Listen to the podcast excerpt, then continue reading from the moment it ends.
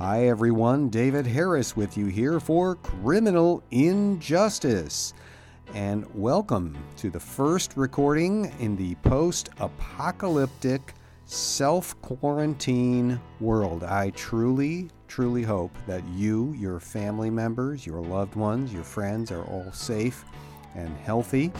Um, I'm just putting up this brief bonus to say first, thank you to all of those who have come to events for my new book uh, that has come out in the past couple of months A City Divided Race, Fear, and the Law in Police Confrontations. I met members of the podcast listening audience at events in Pittsburgh, of course, but also New York City, Philadelphia, uh, Miami, and some other places. I regret to inform you, and you won't be surprised about this, that all of the remaining public events scheduled for this spring have been canceled, like pretty much everything else. No big surprise, uh, but I didn't want anybody who might be out in the listening audience looking for a diversion, uh, maybe to come and throw some rotten tomatoes at me or shake my hand. I oh, can't do that.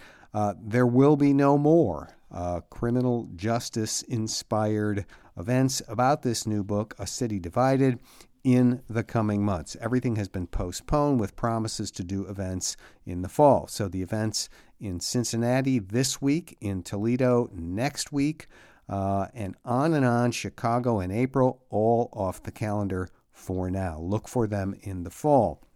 The book, of course, is available. You can buy it on Amazon, which they will ship directly to your door. Uh, you can buy it directly from my publisher, Anthem Press, too.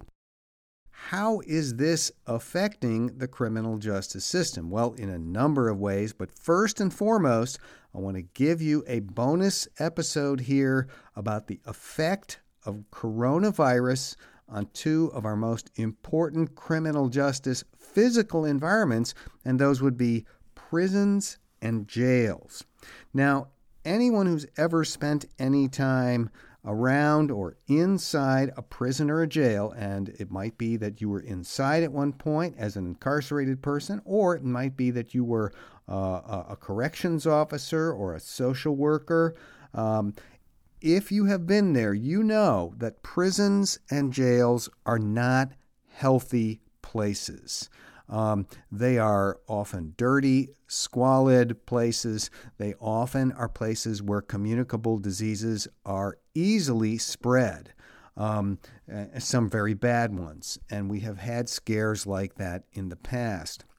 Therefore, it should be no surprise that prisons and jails come at the top of the list of considerations when we start to talk about the health effects that coronavirus might have within the criminal justice system uh, itself. I mean, if you think about a criminal justice facility like a prison or a jail, uh, you have communicable disease inside because everything on the outside is available inside. Of course, we might think of drugs. Drugs are illegal. What are they doing? In, they're all over prisons and jails. Violence, all over prisons and jails. So it should be no surprise that we see disease inside too. Um, often sanitation isn't everything it could be. Sometimes uh, uh, sources of clean water are not everywhere that we would like to see them. Soap could be in short supply. And alcohol based hand sanitizers, well, those are contraband because of the alcohol. The alcohol could, of course, uh, be used for uh, as an intoxicant, perhaps, but I've also heard it discussed as something that can be weaponized, turned into a burning weapon. So, all of these things are considerations that make the insides of prisons and jails a lot less uh, healthy than they might otherwise be, downright uh, dirty and uh, disease ridden uh, perhaps more so than the outside atmosphere. Second, when we think of prisons and jails, and this is out aside from coronavirus and all those considerations, uh, when we think about prisons and jails, we might think of the health care that might be available inside. And that is unlike anything that we would think of as a hospital or an infirmary on the outside. Often, prison and jail health care is substandard. It does not comply with industry best practices in healthcare. Um, uh, uh, prisoners cannot get everything that they want. Incarcerated people may be held in very unhealthy conditions, even within so called jail hospitals or infirmaries. They just don't measure up. Uh, third, preliminary to, to mention, it's coming. Coronavirus is coming to prisons and jails if it is not already there. Why? Because everything that's outside eventually gets inside. And if you think about it, uh, there are people inside prisons and jails who are regularly outside. The staff, the correctional officers, all of them spend time in the outside world. And some of them are going to get sick and they are going to bring that disease inside of the prisons, just like they would bring in coughs, colds, influenza. It will be there. It is inevitable. And when it hits prisons and jails, things are going to get bad in a hurry. I mean, think about it. The, the, the, the main thing that we are being told on the, in the outside world, things like wash your hands thoroughly and frequently with soap. As I said, that may not be as easy inside prisons as it is for us outside.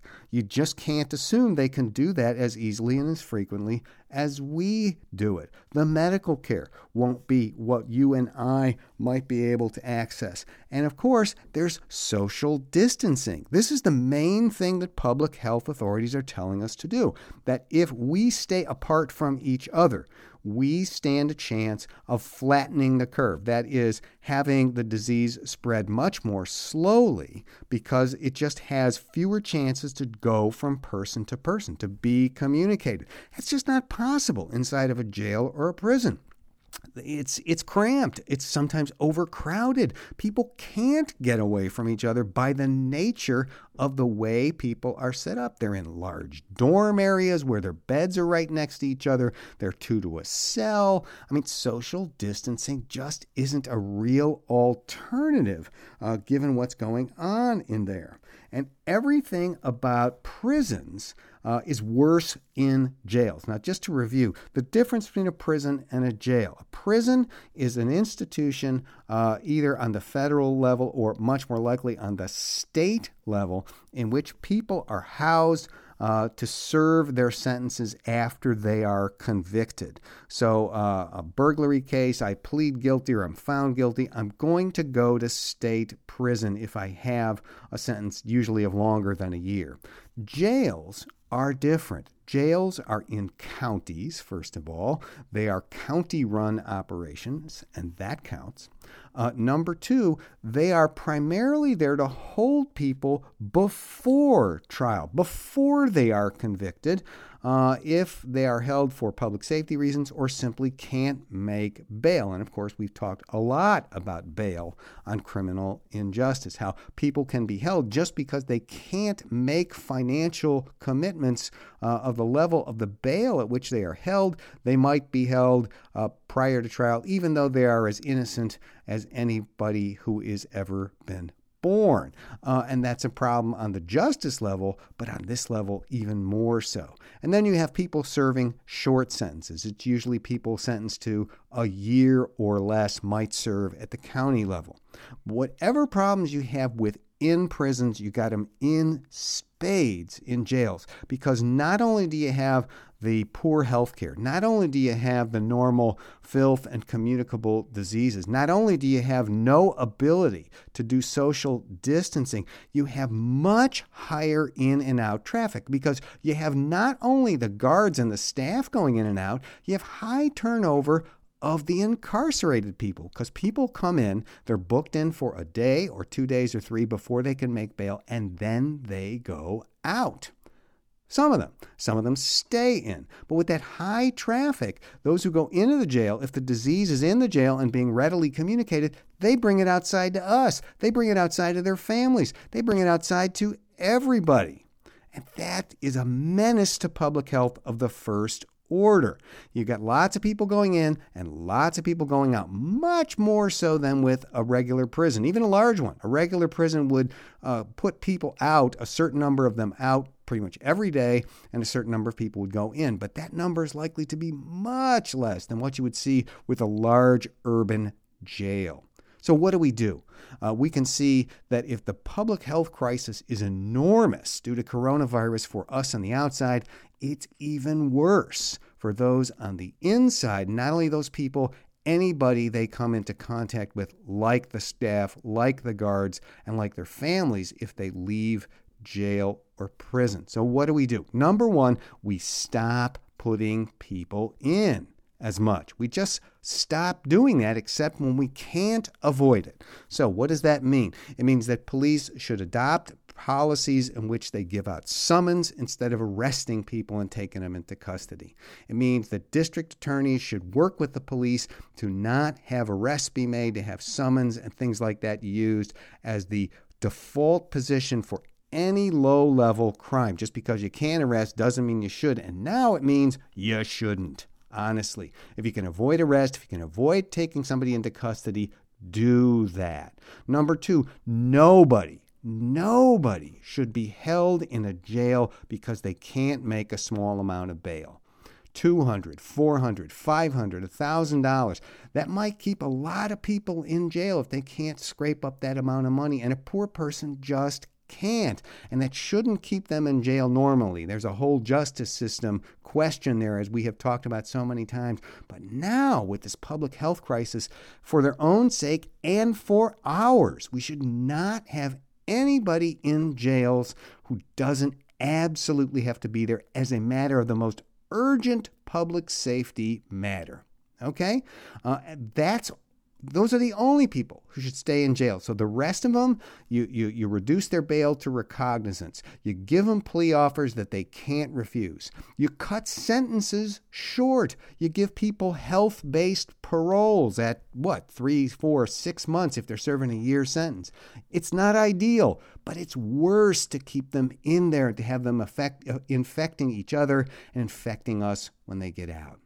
That's it. That's the coronavirus hitting jails and prisons. A real public health emergency uh, right inside of the one that is facing the whole country.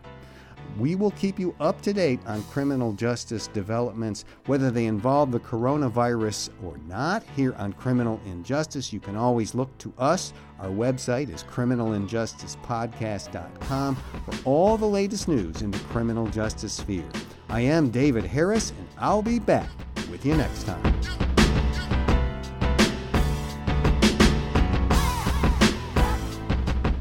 Criminal Injustice is written by David Harris and produced by Josh Raulerson. Find show notes and past episodes at criminalinjusticepodcast.com.